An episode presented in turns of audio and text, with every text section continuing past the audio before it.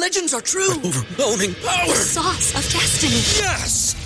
The most legendary sauce has arrived as McDonald's transforms into the anime world of WickDonald's. The greatest flavors unite in all new savory chili McDonald's sauce to make your 10-piece Wick Nuggets, fries, and Sprite ultra powerful. Unlock manga comics with every meal and sit down for a new anime short every week only at WickDonald's. Ba-da-ba-ba-ba, go! At participating McDonald's for a limited time while supplies last.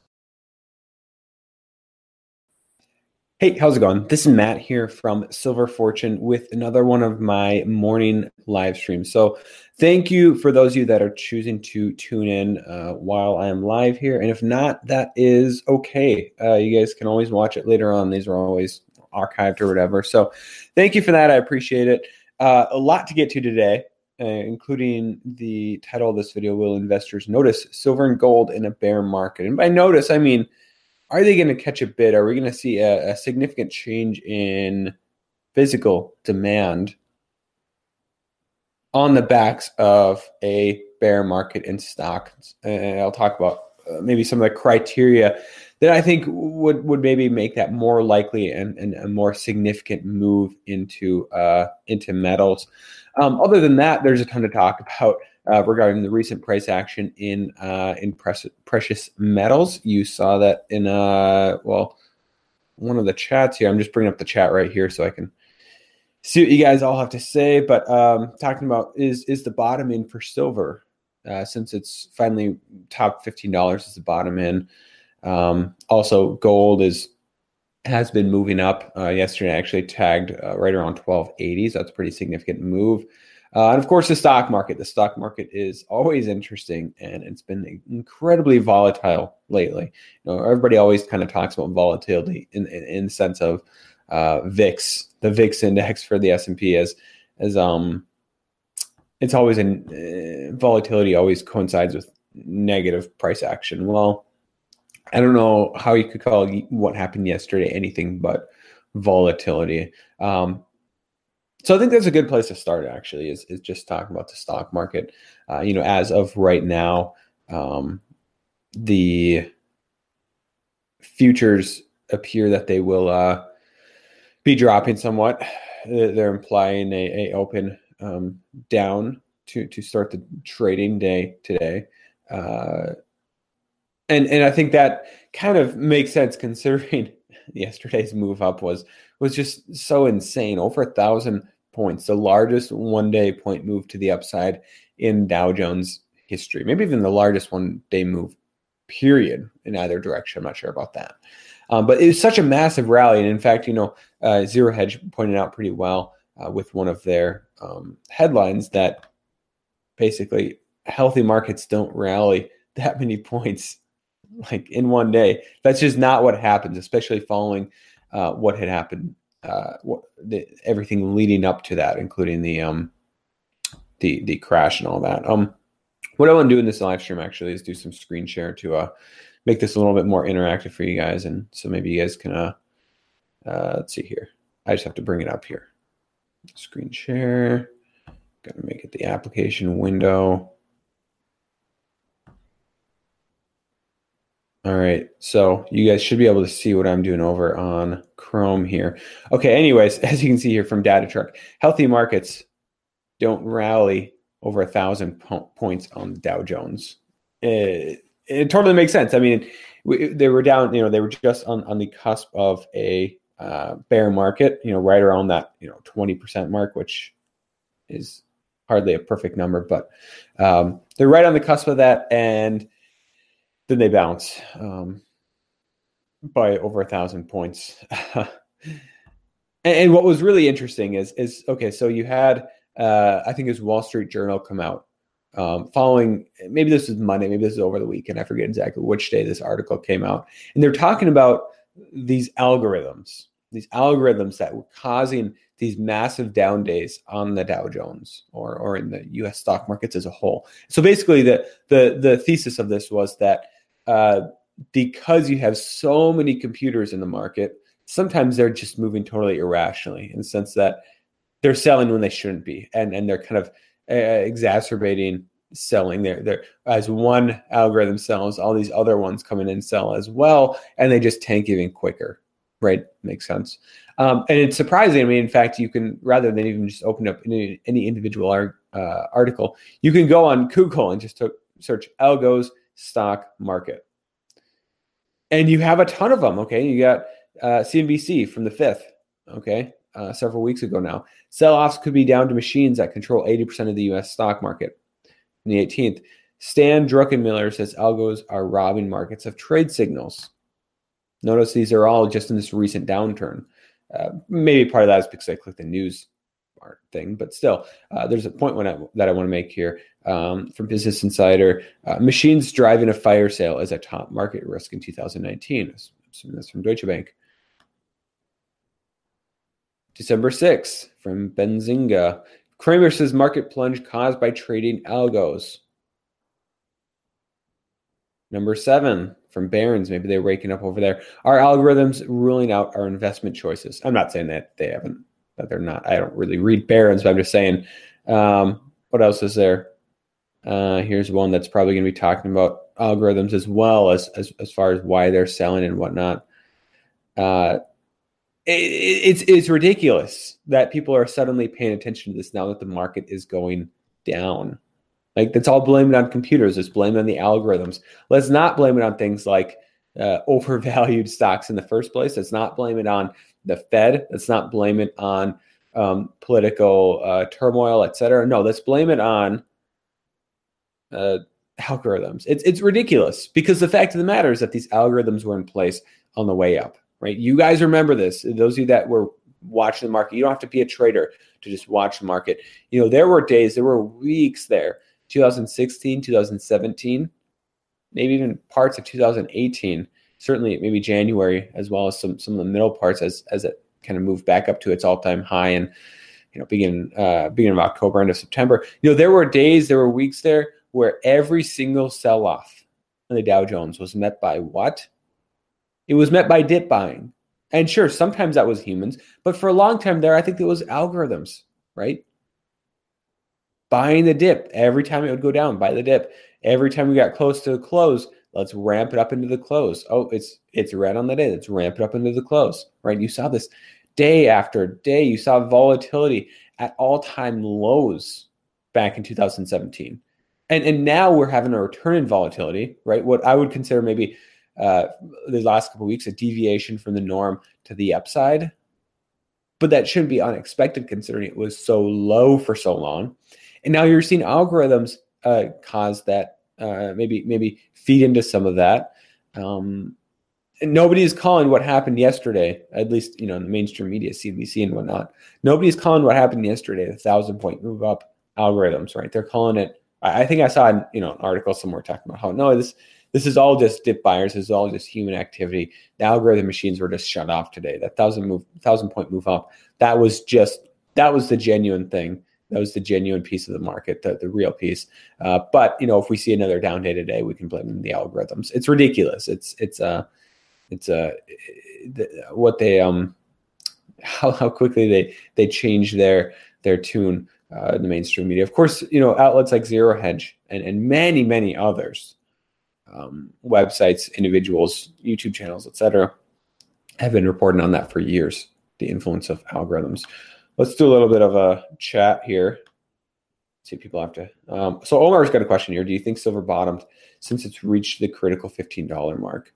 Uh, yeah, I, I, could say for sure. You know, if it does hold above fifteen, um, you know, into the next week or so, I think that'd be a pretty good confirmation. You know, I talked about it a bit yesterday in one of my videos that, you know, this time of year, the next two months, three months, I think will shape up to be a pretty favorable few months for precious metals. And that I think that they're going to move out of the $15 range into the 16 potentially for silver and, you know, gold above 1300 and, and who knows where we will be after that. But, you know, over the summer, if it goes back down again, um, as they may tend to do so in the summer, you know, if they have some sort of an acute uh, drop in, in metals, uh, not unlike what happened in 2008, uh, just because so much of, of what's going on right now in the markets I think mirror that. Uh, a lot of stress and stress on the financial system already, and and, and things get much much worse.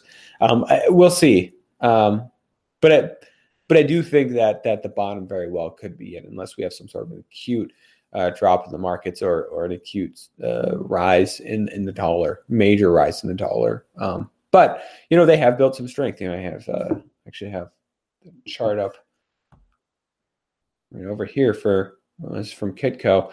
Uh, silver is actually holding above 15, you know, right around 15 overnight, and it's moving back up today. Now, this is just day to day stuff. This isn't a huge deal. But, you know, yesterday, that big move up above $15, that was a big deal. I mean, when was the last time silver traded above $15? Uh, you know, you could even look at their chart right here, and, and this is hardly a great chart to look at, but you probably have to go back to August. Let's see if we can open this up for you guys. No, click to enlarge.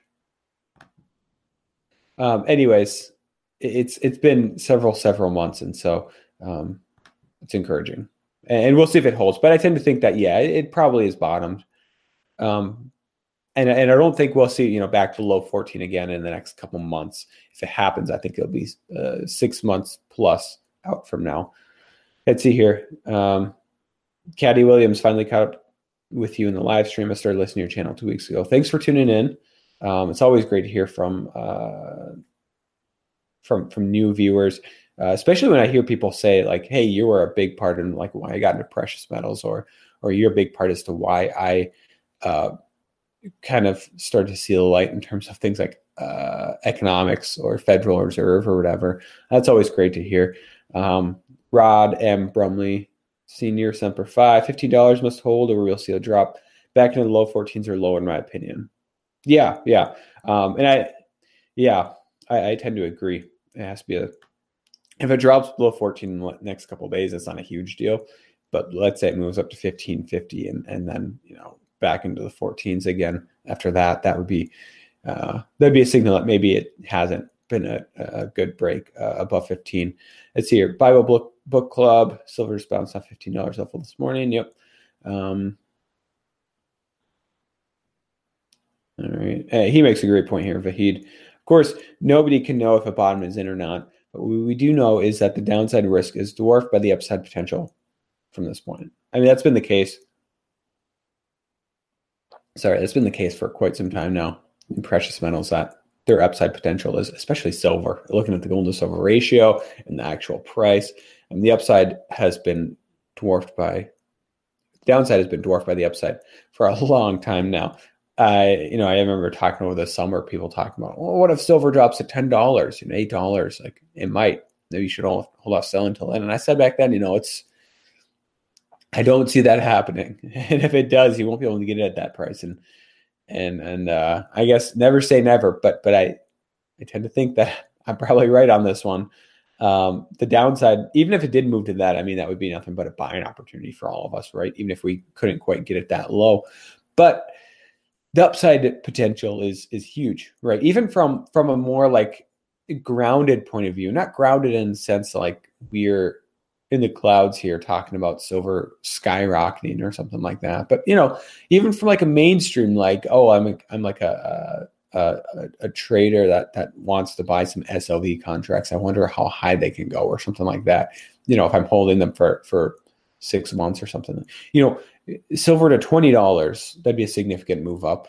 Silver to thirty dollars, that would be you know roughly double than double what we're at right now.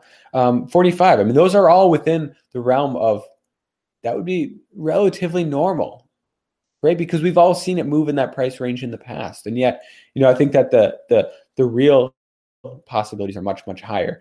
Um, and and of course, eventually at some point, it doesn't really matter what price we're talking uh, because it's it's a we're going to be measuring it versus the dollar, and the dollar I think is is going to be a big part as to why it's going to be rising so much. A uh, weaker and weaker dollar. Let's see here. Oh wow! All right, I'm missing a lot of chat here. Crypto Roger still holding his three thousand ounces of silver. That's I mean that's a lot. That's a pretty major stack. Um, The guy in the shop says Trump signed the bill to put us on the gold standard. Do you know anything about that? Nah, that guy doesn't know what he's talking about. There's no bill to put us on the gold standard that I'm aware of. I've seen nothing about that. So I mean, I he's probably just reading some very alternative news sources, like the alternative to the alternative media. um, let's see here. Three hedge funds purchased almost half a trillion dollars yesterday. That was a huge part of yesterday's rally. Now let's see if this holds or continues a downward trend. Um, are you talking about uh, precious metals, Rod? Uh, precious metals, or or I would assume maybe the stock market. You know, the huge uh, factor in the stock market is that I mentioned this yesterday. Pensions are buying a lot too. Um, basically you, you have all these public pension funds across the country that are mandated to hold a specific amount of, of different types of assets. So, you know, for example, uh, 50% equities, 25% bonds, and 25% of uh, private equity or, or cash or real estate or whatever it is. You know, uh, there's a wide variety of what they hold, and there's domestic stocks and there's foreign stocks and whatnot. And and so basically, they have to rebalance from time to time.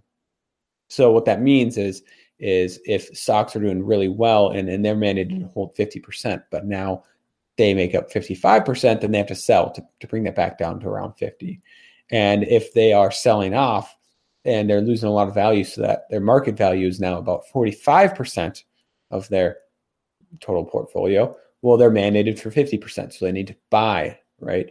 And so a, lot of equities, you know, across the country hold a lot of stocks. Um, you know, I was looking at uh, the Minnesota because uh, I'm a Minnesota native. I have uh, some different family members that are likely going to to depend on this pension fund one day.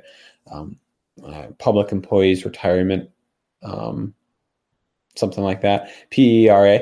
Uh, and so know, I was looking at that. I mean, what are they mandated to hold? And I think it maybe be interesting if I can bring it up here in a minute. Um, but anyways, I'll, I'll, I'll bring that up while while we're chatting here.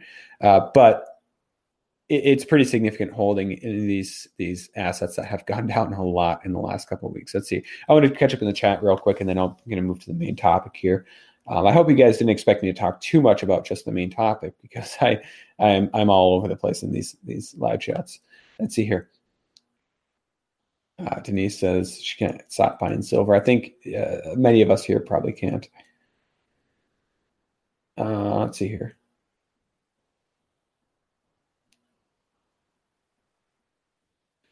Zach says there's a 73% chance that we will lose over 24% in the coming months in reference to the S&P or, or stocks in general. Um, that's pretty crazy. Uh, not a crazy prediction. I think that's very possible, but let's see here. Collecting vintage watches. I was talking to a customer. He's waiting for $17 to get out of silver. Do you think there's a lot of silver investors with the same mentality? Uh, you know, I think some short term ones maybe, but no, I, I, I don't think that there's too many people that that hold that view. If people are buying physical silver, whether they're especially if they're stacked it on their own, but even if they're they're buying it and and having a vault store it or something like that, um, tend to think that they're holding out for much higher prices, or they're just holding on indefinitely it's a hedge for them or something like that. So um, I, I, think he would probably be in the minority. Let's see here.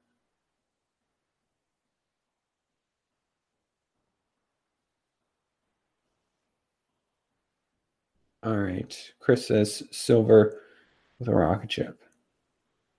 Crypto, Crypto Roger says anyone still in the stock market will regret it. You know, I had a comment the other day. Uh, let's see here. Um, I'm going to find this comment actually before I go and try and find that pension information. Um, I had a comment the other day, and he was talking about. Uh, let's see here.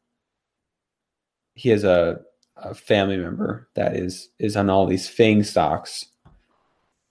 He's a financial advisor that has like something like 80% of his wealth in stocks. All right, so here we go. It's from Jay White, a comment I got yesterday. Uh, or late last night. My father is 65, rapidly approaching retirement, and his financial advisor has 80% of his investments in the US stock market. I tried to reason with my dad about how crazy it was, but the advisor had a 46% return. 46%, that's pretty crazy. But here's why. He has him almost entirely in the FANG stocks. My dad, my dad's about to be wiped out. The worst part is I can see it coming, but he won't listen to me. That that's got to be tough. 80% in the US stock market. Um, I'm assuming a lot of it is in FANG stocks, Amazon. Already, I mean, never mind uh, him going to get wiped out. He very well may have already lost a lot of that. Um, if you look at Facebook, Facebook's down, you know, 30 plus percent. Amazon's done down a ton. Apple, etc. Uh, it's it's a bloodbath out there for a lot of those stocks. Um, anyways, uh, let me get to the main topic here. People moving into precious metals uh, on the back of of a a move down in the stock market. Um, do, so, do I think that that's a uh, a possibility? Yeah, I mean that's something that many people, including myself, have talked about for a long time now.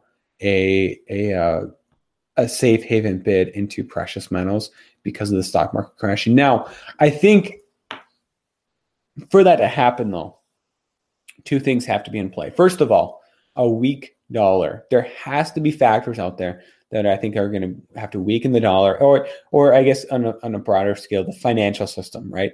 Once people are like worried about their funds that are in a 401k and in a 401k, their funds that are held on on Robinhood, like a stock trading app, or the funds that their brokers have a hand, uh, have their hands on. Um, that's I think that's going to be part of it. Right back in, in 2008, 2009, the financial crisis, people were worried about all that. Right. Same thing goes for people being worried about their money that's in the bank. Right. If they're worried about all that, then great. Um, also worried about the dollar as a whole. Like what is these crazy Fed policies, which I'm sure we'll see uh, in the future here. What does that mean for my, you know, my my future uh, financial security, right? Um, and so that's uh, I think that's going to be a big part of it. Uh, there has to be fear about the financial system, fear about the dollar, uh, and then I think that this bear market in stocks has to take a while. Like it doesn't have to. It, if it's something like it started back in October from the low or from the high and starts moving down. Let's say it bottoms out in April, starts to move up again. That's not long enough, right? You know, if I can, let's see if I can find you something here, guys. Uh, I want to show you what a real bear market looks like. This is from macro trends, and I'll share my screen with you here in a second.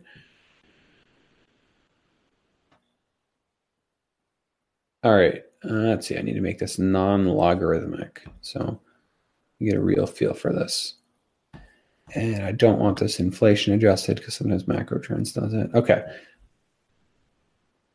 I got to turn my screen share back on this is what a real bear market looks like. All right, are you seeing that? We're talking a, a, peak here. This is back in. This isn't. Sorry, I won't. I won't put the years there. This isn't uh, uh, 2008 to today. No, 2008. I'm guessing is right around here or over here, right? If you look at this chart, this goes all the way back to the late 80s, early 90s peak around 40,000. And look at that. It didn't find its bottom until arguably 2009, maybe, you know, inflation adjusted. Um, 2003. No, it would be 2009 actually, inflation adjusted or, or later on here. And even today, you know, even after this big uh, bull market in stocks following that, it's still only, you know, uh, what on par with the Dow, roughly 22 in the 20,000 ish range. Um, we're talking a peak just shy of 40,000 here. That's whatever. I mean, this type of a bear market in stocks, can you imagine what that would do to the investor psyche? Or just a, a large enough drop as well. If people realize, like, I had so much wealth in the stock market, I lost 50% of it. It's going to take forever to get that back. Um, and it's just too risky. I, I don't want to to play around in the stock market anymore. I'm retiring in 10 years. I'm already retired. I'm retiring in 20 years. I'm going to move some of it into a safer asset, right? But it's got to be movement too, right? Uh, to, to, to be to make this more than just financial advisors kind of saying, yeah, 10% in gold is a good idea. You know, it's got to be a movement, right?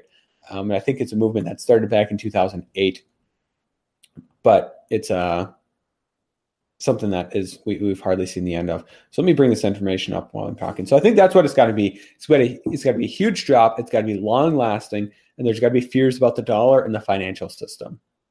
Uh, let's see here. Um, see if this is what we're looking for here. Investment section. This is just fascinating when I read this. How much detail they give, almost bragging about like, look at what stocks we're in we've done so well in these Amazon stocks. Like, look at we have one percent of our portfolio in Amazon, and it's like, uh, let me see. All right, okay. Turn on the screen share back on again, and I'll check out the chat here in a second, guys. Uh, I just want to get this over with. All right.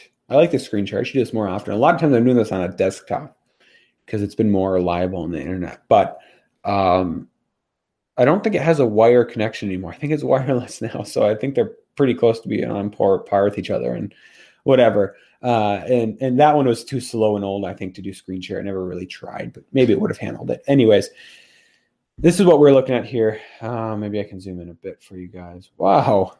Okay.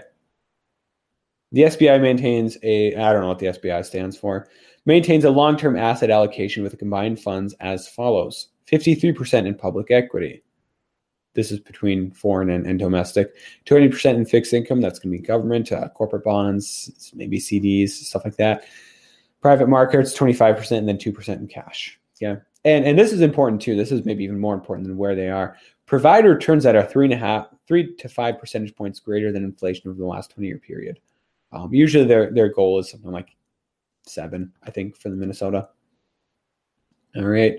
Uh, this is showing their, their rates of return uh, over the last you know, three. This was this was fiscal year 2018, so this was the first half of 2018, second half of 2017, I believe, because I think this was I think this was put together in what uh, June of this year. Uh, where is it? Should be up here somewhere. Uh, it doesn't matter a whole lot. But what I want to show you so they have all that. Uh, oh, okay. So this kind of makes it easy as well. And, and, a lot of pension funds have this as public. So if you if you have a pension and you want to know like what are they exposed to, well, you can check it out here.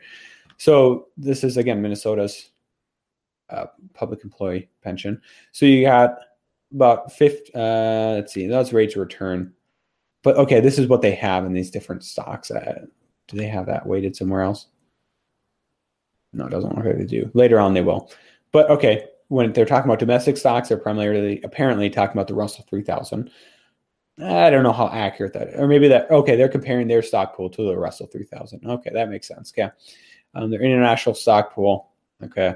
Private markets, real estate, private equity, resources pool, private credit pool. Okay. So that's kind of, they're talking about their returns versus um, in this case, like uh, this is an index taking into account international stock markets, basically minus the United States. Russell 3000, a massive stock market index. Uh, Bloomberg Barclays aggregate for bond. Uh, let's see what else we have down below. There's some other real gems in here. Okay, this is oh okay, this is interesting. This is their asset allocation. Okay, this is their long-term policy target. What I was talking about, I think their their, their mandate, and so maybe be expected to see this kind of weighted higher than what their long-term policy target is because they perform so well. And maybe private markets didn't so much, or maybe that's a long-term deal that they just haven't seen uh, the fruits of that yet. But this is kind of where they're holding their assets. Okay, so this is 60, roughly 60% in domestic and international equity. Um, 53% if they're on target. So over 50% in equity. What happens? Let's do some quick math here. Let's say across the board, what happens if stocks drop by 20%? I mean, that's roughly a 10% drop in what this pension fund holds. That's the real damage to pension funds when, when stocks drop. And and that that totally screws up their their their chances of, of getting, you know, a 7% return on the year. Right. And they need to maintain that to to even come close to to funding pensions going forward.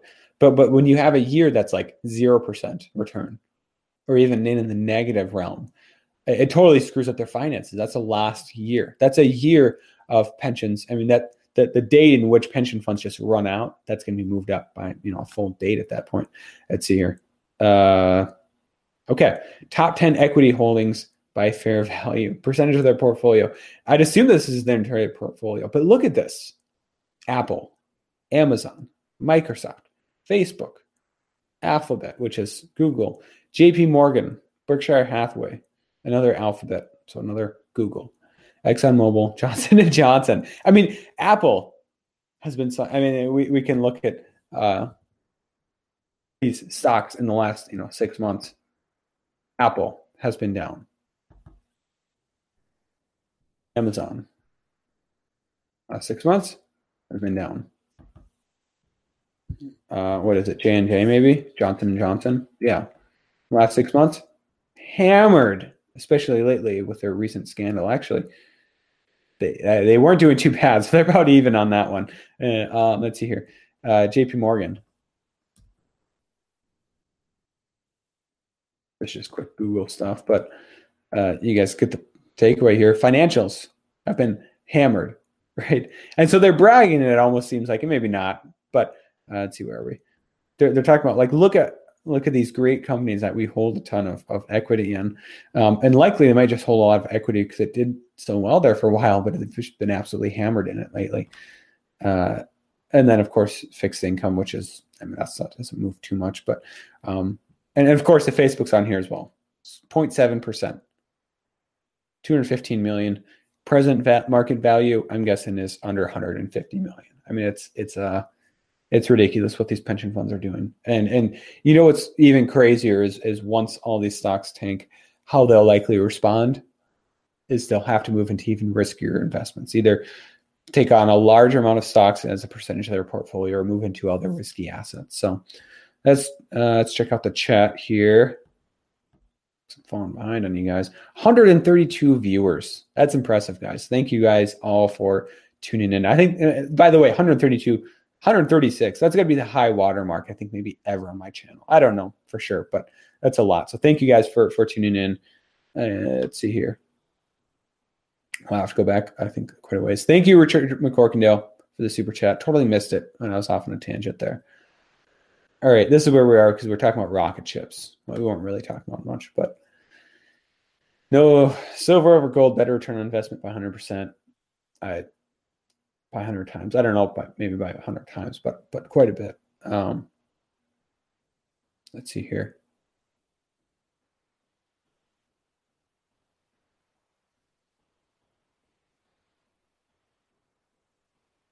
Crypto Roger, don't be too uh, get, don't get too angry with people here.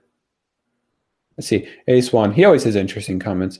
Net interest on debt was 371 billion in 2018. Silver is close to rising as interest income says more and more of the entire federal budget.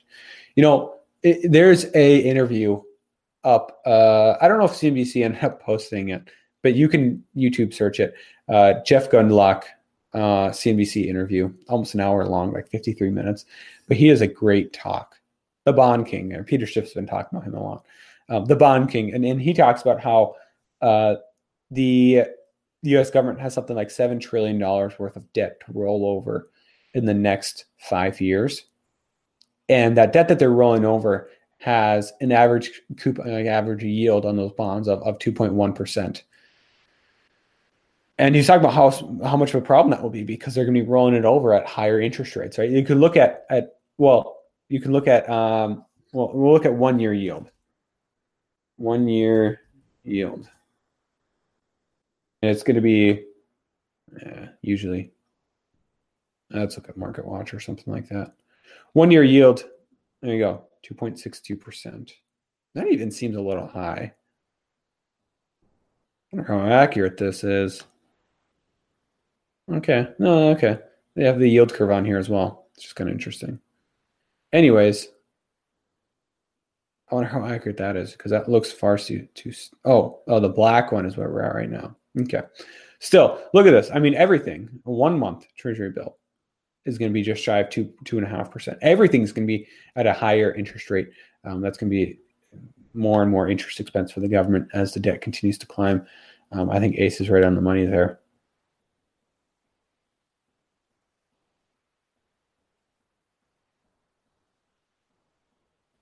Chris says lose money on gold for years and years. Gold is money. That's that's a great point. I had a comment the other day, and it was like I've lost so much money in metals over the last couple of years listening to people like Peter Schiff or something like that. And, and the, somebody replies and they're like, "Wait, did somebody like break into your house and steal your metals or whatnot?" Because you know, you know, we always say here in, in regards to metals, because we're you know always holding physical possession of, of them and whatnot.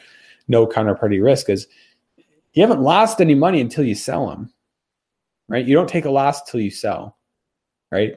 So, um, yeah, gold is money. Let's see here. Uh, how does semi numismatics fit into the potential jump for silver? It's a great question. Um, does one hold semi nums longer than bullion? Two great questions there. So for semi numismatics, they're a bit of a bet if you're betting on the price of silver going way, way up, or even just like up 10 bucks, whatever. Okay. Bullion is probably going to be better. You can get more ounces, more exposure to that rally. Um, whereas numismatics might, uh, let's say the price goes up 10 bucks. So bullion generic stuff is going to go up 10 bucks an ounce. Numismatics, you know, might go up 11 bucks, maybe. I don't, I couldn't say that for sure, but uh, I would assume that maybe the premium is still going to remain somewhat steady. You know, the nice thing about numismatics is that if you have been buying them for the last couple years, then I mean, they've been a great investment because they probably uh, uh, gained quite a bit in value in regards to premium, even though the spot price hasn't budged much. If you get what I'm saying. So, how do they fit into the picture? How into the potential jump in silver? Well, they're they're great to hold in the long term. Um, do you hold them longer than bullion? I mean, it depends. You can you can hold them for a decade, two decades, and, and have a hefty premium. Or you can do what some people do and, and they'll buy a ton, let's say, of 2018 dated coins, and they'll wait until halfway 2019 or something like that. Once a lot of the major sellers are sold out of them and no longer have been listed, then they sell them on you know eBay for for you know a couple dollars above what they paid for them in terms of premium. Um, and so they don't hold them for very long. Uh, but yeah, I guess I couldn't answer that question. Do you which one do you hold longer than the other? It's it, it totally depends on on what the market is doing. But some of numismatics kind of fill a gap of well, if market if the price doesn't rise a whole lot over this time period, um, then some of numismatics still can recover some of that or, or, or still rise somewhat. Let's see here. Uh, gold eagles don't seem like the best gold to buy. Um, that, that's a great point. Let's see here. Uh, no, so Brian Garcia, a bit of a no, actually, American Gold Eagles are not 0.999. I don't know if Buffaloes are 4.9. Maybe they are. American Gold Eagles are 22 carats. So, like, I don't know what percentage. God, we're going to have to use Google here. How much percentage is 22 karat? There you go. Just shy of 92%. That's what American Gold Eagles are. They're not three nine. And maybe somebody already corrected you and I just but anyways, um, they, they I tend to think that they don't they're they're more durable because of that, because they have some other metals added in, I guess. But if you want the three nine, the four nine, whatever, you know, things like the US Buffalo or the the Canadian Maple Leaf. Um, I had, had Peter Hug on a couple weeks back talking about just that. Um, he made some really great points there. What else do we have here?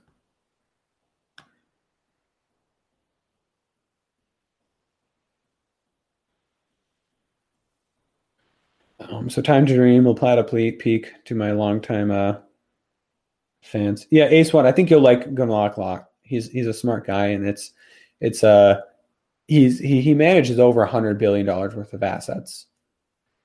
Uh, and so that gives a little bit of credibility to some of the things that we're talking about. And he doesn't really delve into precious metals much, but he talks about things like the bond market. Uh, he talks about how this this drop in stocks is a bear market. Um, a lot of great stuff. And uh, to put in perspective, when he talked, when he gave that interview, he moved the markets. They were down several hundred points um, shortly after he finished.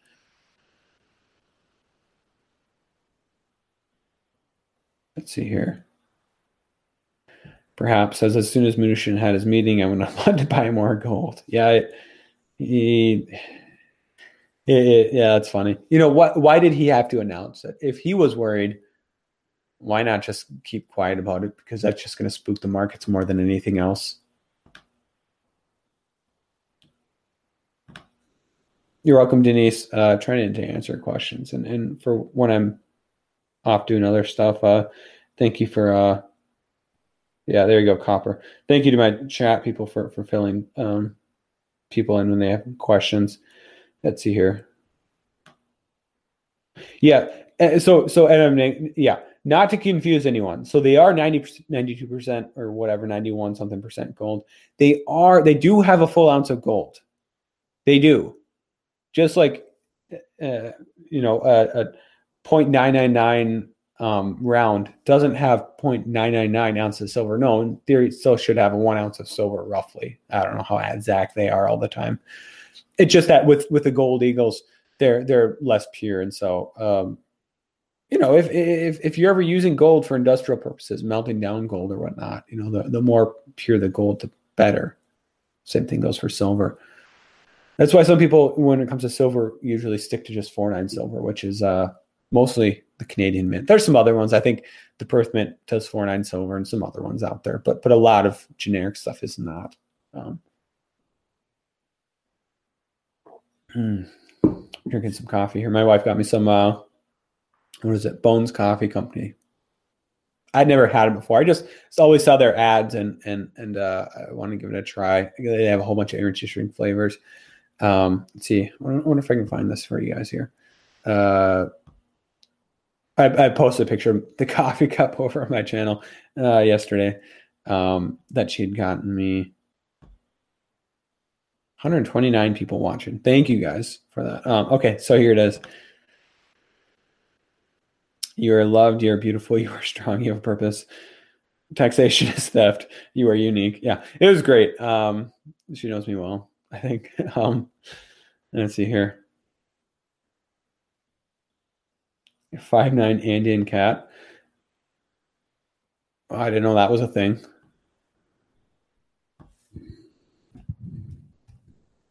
We're gonna look it up now. Oh wow, from APMEX. That's pretty cool. Who mints it? Let's see here.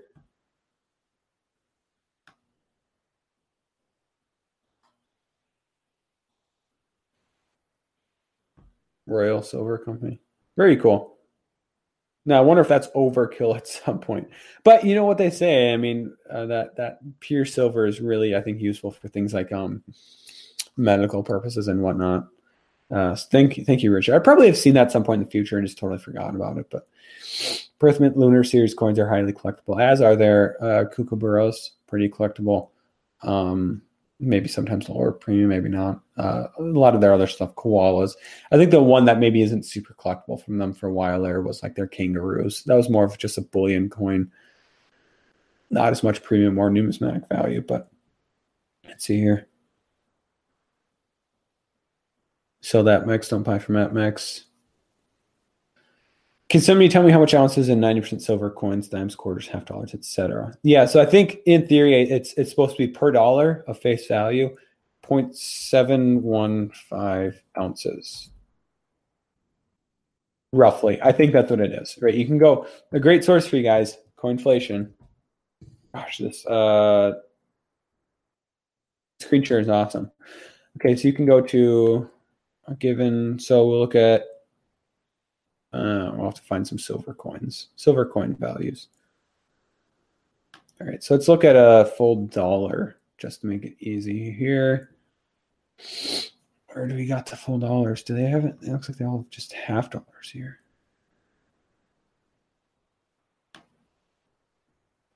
Oh, okay, Morgan dollar. So we'll look at a Morgan dollar. 90% silver, 10% copper. So what you get there is where is it?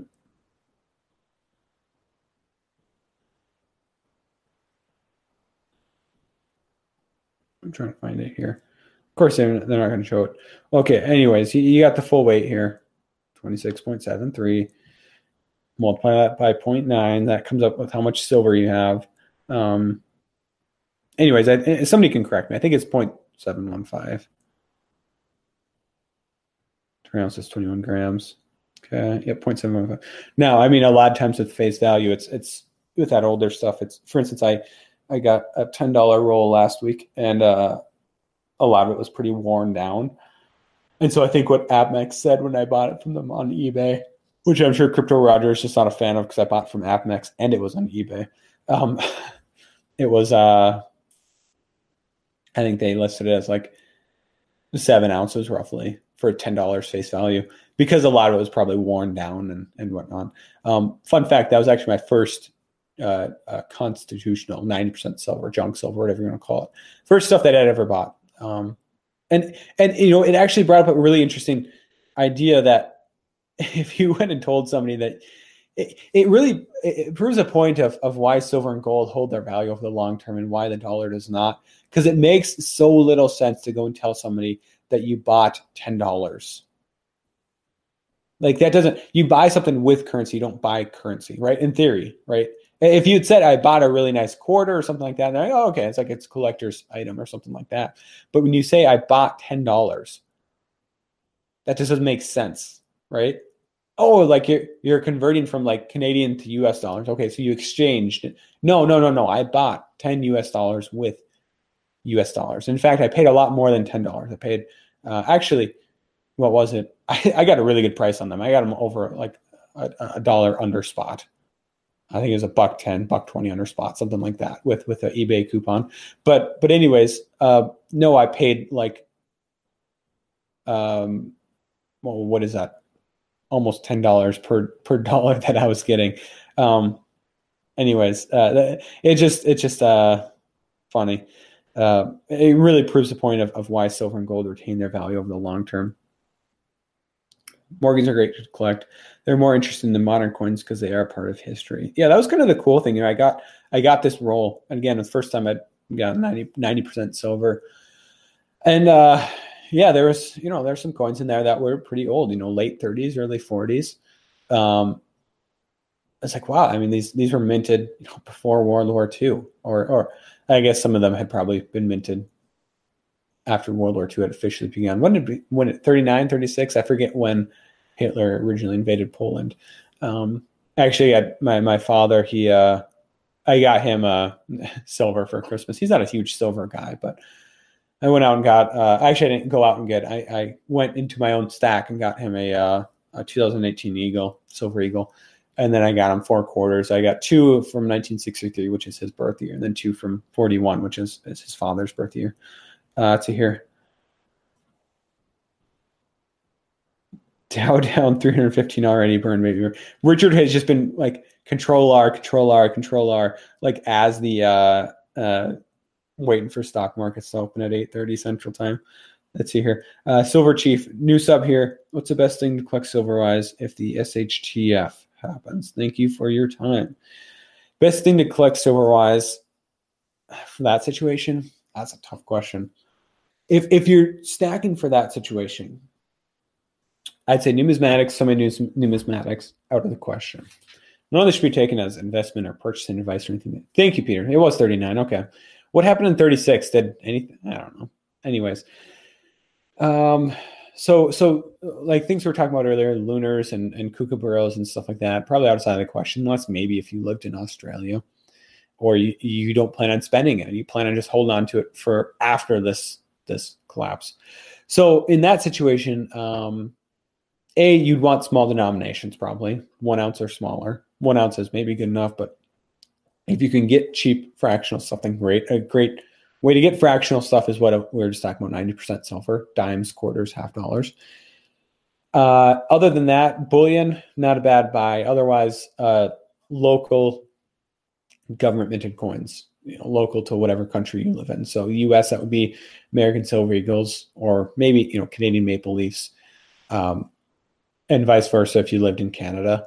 Uh, the UK, you know, both of those coins might be acceptable. Um, maybe I, I, don't know Britannia, or I don't know exactly what you can get over there, but but something along those lines. Same thing goes for for Australia. You know, American Silver Eagles. Uh, silver Maple Leafs, uh, those are going to be pretty good all around the world, I think. But I don't know. I, I, guess you couldn't say for sure. You know, if you're living in in uh, you know Eastern Europe or something like that, I don't know how much you know a silver eagle or maple leaf. I don't. It, it's all about recognizability. Like how long or, or how quickly will people be able to recognize these coins, you know, on a regular basis? But you know, the other thing I talk about is uh okay, 36 is annexation of the Rhineland. Thank you. Um, oh, Yankee Stacking's in. How's it going, Yankee? And talking bullion. You guys are all tuning in right around 8:30 now. Um, let's see here. Where was I talking about here? Uh, oh, what's best to buy? So, so that that would be my my that would be where I would start at least. But you know, the other thing to keep in mind, I always talk about these SHTF scenarios. The worse that it is, the less silver will be worth, and the longer it will be uh, worthless. Because not worthless, but but worth less, I guess, um, if you can put a space between those two words, because people are going to be concerned about other things. You know, the currency, I guess, will be barter. I think largely barter system. Although for a time, I think you know, U.S. dollars, cash will still hold some sway. People will still accept that for some time. Depends if this is a local. If this is a local thing, sure. If it's a national or international thing, then no. I think they'll give up on currency. You know, within a couple weeks for sure. Uh, guess I can't say for sure. I never experienced this for myself, uh, but but then there'll be things like food and fuel and ammo and goods like that, uh, medical you know, medications, things like that. Um, of course, other things as well: cigarettes, uh, booze, alcohol, um, toilet paper, um, things like that, things of that nature, baby formula, diapers, things like that. That's going to be, you know, the, the hot button items. That, that is that a thing? Hot button. The the really expensive things that you can trade with. Um, whereas I think silver and gold very well could be worth a ton after this this downturn, this SHTF, whatever you want to call it. But you know, at the height of it, uh, I I don't know. I don't know how many people will be trading for silver and gold. I think it'll take a while for that to kind of materialize. President president can give investment advice without a Series Six license. Why can't you, Matt? That's a great question, Lapata Peak. He's referring, of course, to to, uh, Trump's comment about starting a uh, uh, or, or what was he saying? Basically saying U.S. stocks are a great buy. This was what on Christmas uh, went up over a thousand points the next day, and uh, no, it's a great question. Same thing goes for uh, Obama back in 2009. He gave a similar speech or similar statement, um, kind of calling the bottom. I think the bottom for S and P I think was 666 points too as well, which is just kind of weird, uh, a peculiar number to bottom out at. Um, let's see here. Crypto Roger. Um, so if you look on your, if you're on a computer, if you look on your on your keyboard, so there's a tab button and there's a shift button. In between, there's one that's a caps lock, or it might just be abbreviated caps LK. But click it, and all of a sudden your letters won't make it sound like you're shouting anymore. Of course, I'm joking, but um, you sound amped up today, to say the least. Uh, let's see here. South Texas Prepper. Hello to you as well. Uh, you, I think you commented just yesterday. Maybe it's the first time. I don't know, but I've seen you on other people's chats. Probably Yankee stat, Yankee stacking uh, his his chat or something like that. What are we at right now, guys? For chat, 122. Wow, I'm surprised so many people are tuning in um, for this type of a discussion because uh, maybe I've been, maybe this is interesting to you guys. I don't know. Um, but still, uh, Yankee, I, I, I want to try this because I know you do these all the time. 144 earlier. I think that's a high watermark. It, I don't know. A lot of times I don't even break 100, and yet 144 today. So thank you guys for that. I'm still at over 120. Uh, let's see here.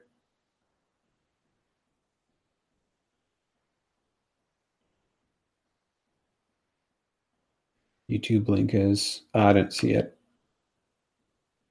Sorry. Maybe it's down below. I don't know. Uh, let's see here. Giveaway Saturday. Yankee Stacking is doing a, a giveaway on his channel. He's giving away a ounce of silver, and then it goes silver eagle, both great. And then what is it? A quarter ounce maple leaf, I think. So quarter ounce of gold. That's over three hundred dollars of value right there, guys. So enter that. You can um, you have to make a video if you want to be entered for the gold. But if not, you can still enter for the silver. Either way, you can enter that, subscribe to him, all that good stuff. Um, see here. brass, copper, lead. Are, yeah, they're great for, I guess, SHTF uh, for barter as well as just, I guess, shooting people. um,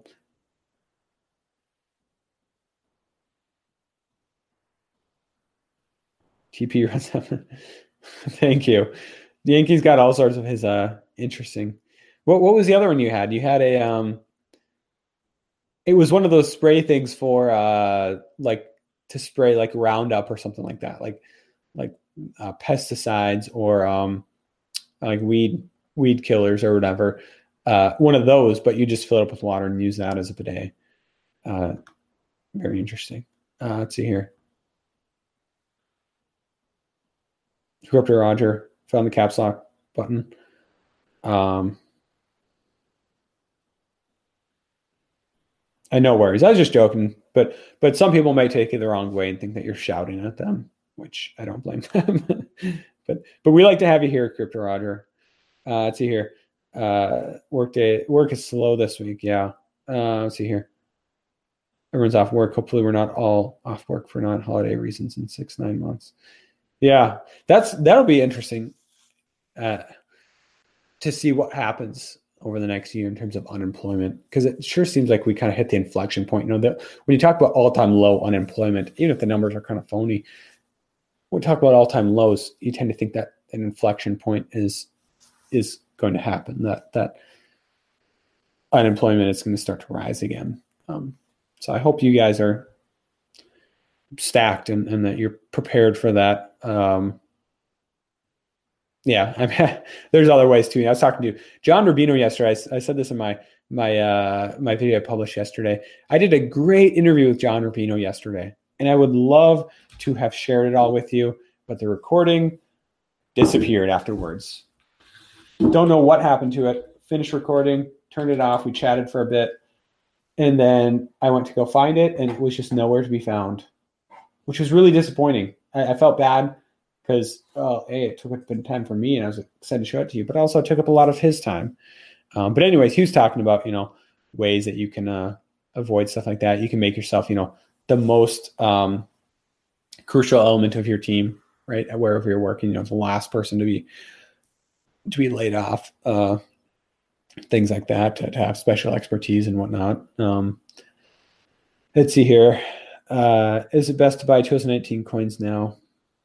Um, I I don't know. I maybe it depends on the price. I would think that maybe some of them either haven't been released yet, or maybe their premium will come down a bit later on. But I don't know. It, it, it totally up to you guys. Um, 2019, 2018. Uh, those are two coins that that might be good years to have in terms of of some numismatic, some numismatic coins uh, because you have two kind of interesting dynamics. First of all, you got a really saturated semi-numismatic market. So many different mints, so many different countries, even though oftentimes the countries aren't minting these coins. It's Scottsdale or Geiger or something like that that are minting these coins, but so many different ones out there. But 2018 was a slow year for silver sales.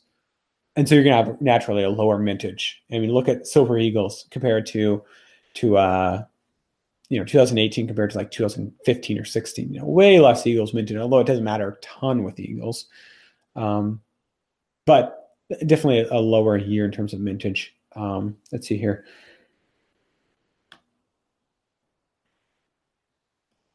uh Nilid, do you own Bitcoin and what's your opinion on it? Uh, you know, I have, like, I have like a Coinbase account. I had some other wallet as well, although I don't even know. I'd, I'd have to recover that somehow. It was like a desktop wallet for for my uh for my laptop. Um I have like a Coinbase account and it's probably got like pennies in it because it's just I somehow didn't withdraw all of it. But as a whole, no, I don't. You know, I do have a old mining share at what is it, Genesis Mining for Bitcoin that I bought in April of 2018. No, seven, 17, April 2017 when it was still pretty low. And that was pretty, I think I paid a hundred bucks and I probably got a couple hundred out of it. I don't know. Sold that most that Bitcoin off as I got it. And I still have that there, but it's such a small amount of, of I guess, hashing power that the the amount that I'm mining is super low, and so it's going to take forever for it to ever send any more Bitcoin my way. Um, but what's my opinion on it? That's a better question, probably. Uh, well, cryptos. I think cryptos and blockchain, two different things, but both I think have some potential in the future.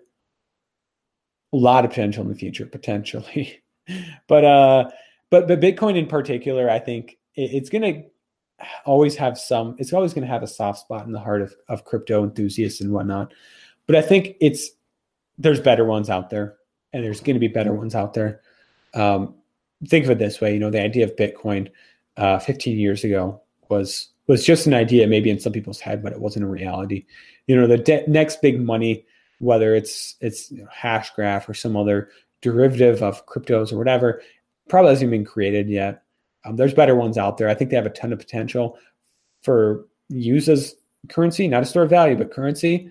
Um, a ton of value for other uses in in in uh, the economy or or other systems, but that hasn't been realized yet. It's going to take some time, but but I think they have a lot of potential.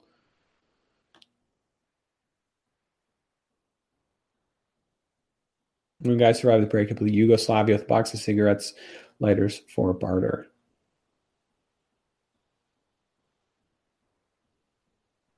Let's see here. Time to brag. Time to dream. Yeah. When was the last time you worked, Sam? Uh, let's see here.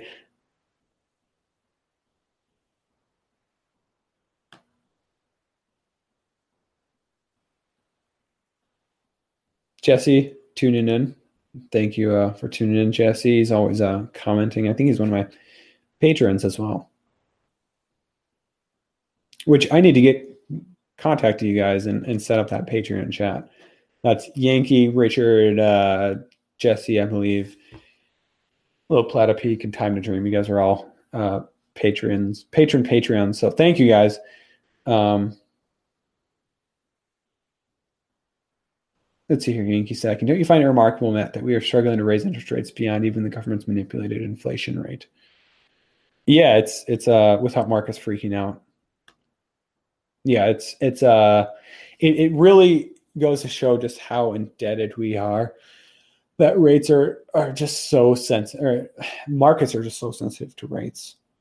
It's it's ridiculous how how I guess flighty they are. James Petherick is wondering where the truth bombs are. And I never promised truth bombs, but uh, stick around and watch enough of my videos, and you'll get enough of them. They're not going to be crazy, outlandish truth bombs. They're just going to be, uh, uh, I guess, a lot of uh, stuff that that you may not hear from the mainstream media or the the the you know crazy out there alternative media. Um, let's see here.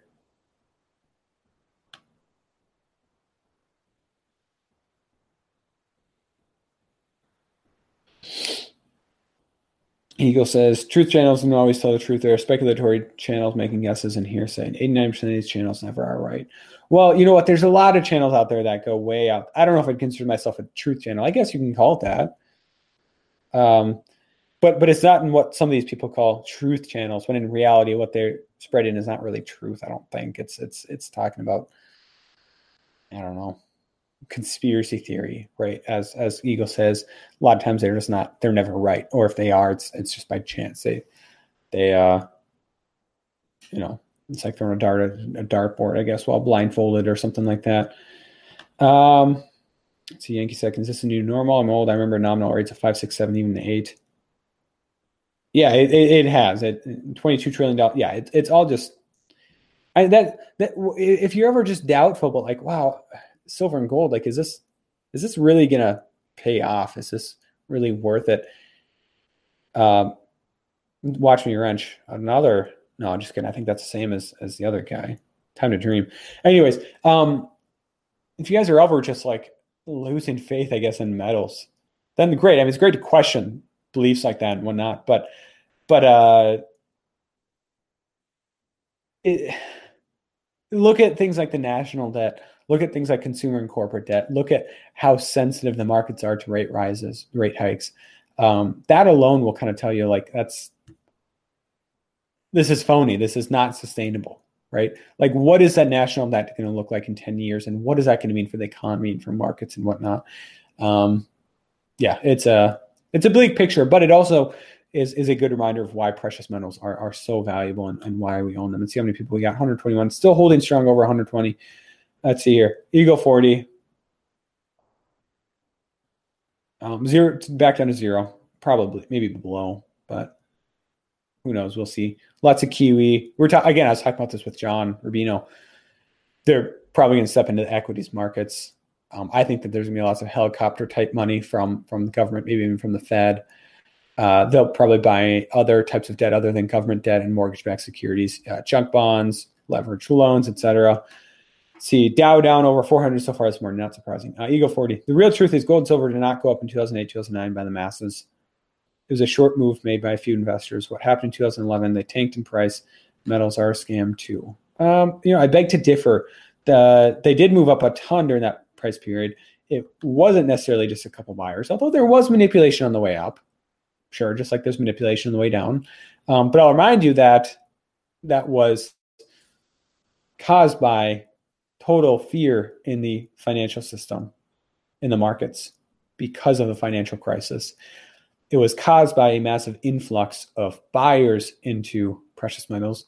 Um, and then there's other precipitating factors uh, the, the debt ceiling, um, political brinksmanship, uh, and of course the Eurozone crisis, uh, among others. Um, all right. Well, down 417. See if it drops a thousand today. Wouldn't that be something? Even 800, 500, and that would be, even if it doesn't take back all the gains from yesterday, that would still be quite a move down. So, anyways, uh, let's see. Is there anything else I want to add? Some other ones here. JP Morgan. I want to show you guys this. Another uh, fine. They're some corrupt stuff from JP Morgan. Uh, keep this in mind. The long term chart for the Nikkei 225. This is their stock market. Um, this is what a real bear market looks like. Uh, all right. Do you have anything else I want to show you guys? I don't think so. S&P futures tumble. We're uh, they're already trading.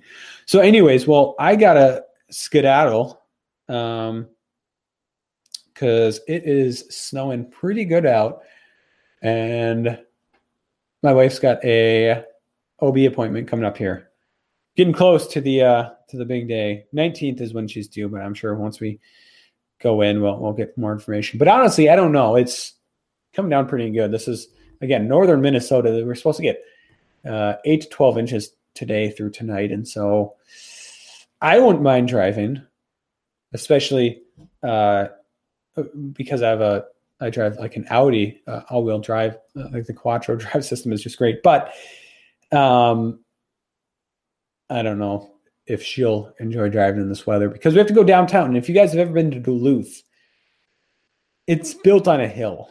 Um, lots and lots of hills, and, and that makes for dangerous driving. So we'll see what she thinks. But anyways, thanks again, guys, for for tuning in. Um, thanks, Richard, uh, for for the uh, good wishes. See you later, Yankee Stacking. Happy New Year to everyone. Um, I don't know if we'll be doing any more lives. This could be the last live stream for 2018, and what a way to go out! Over 100 viewers, over 140 at one point. So thank you guys for tuning in. Uh, Happy New Year to everyone, uh, and God bless.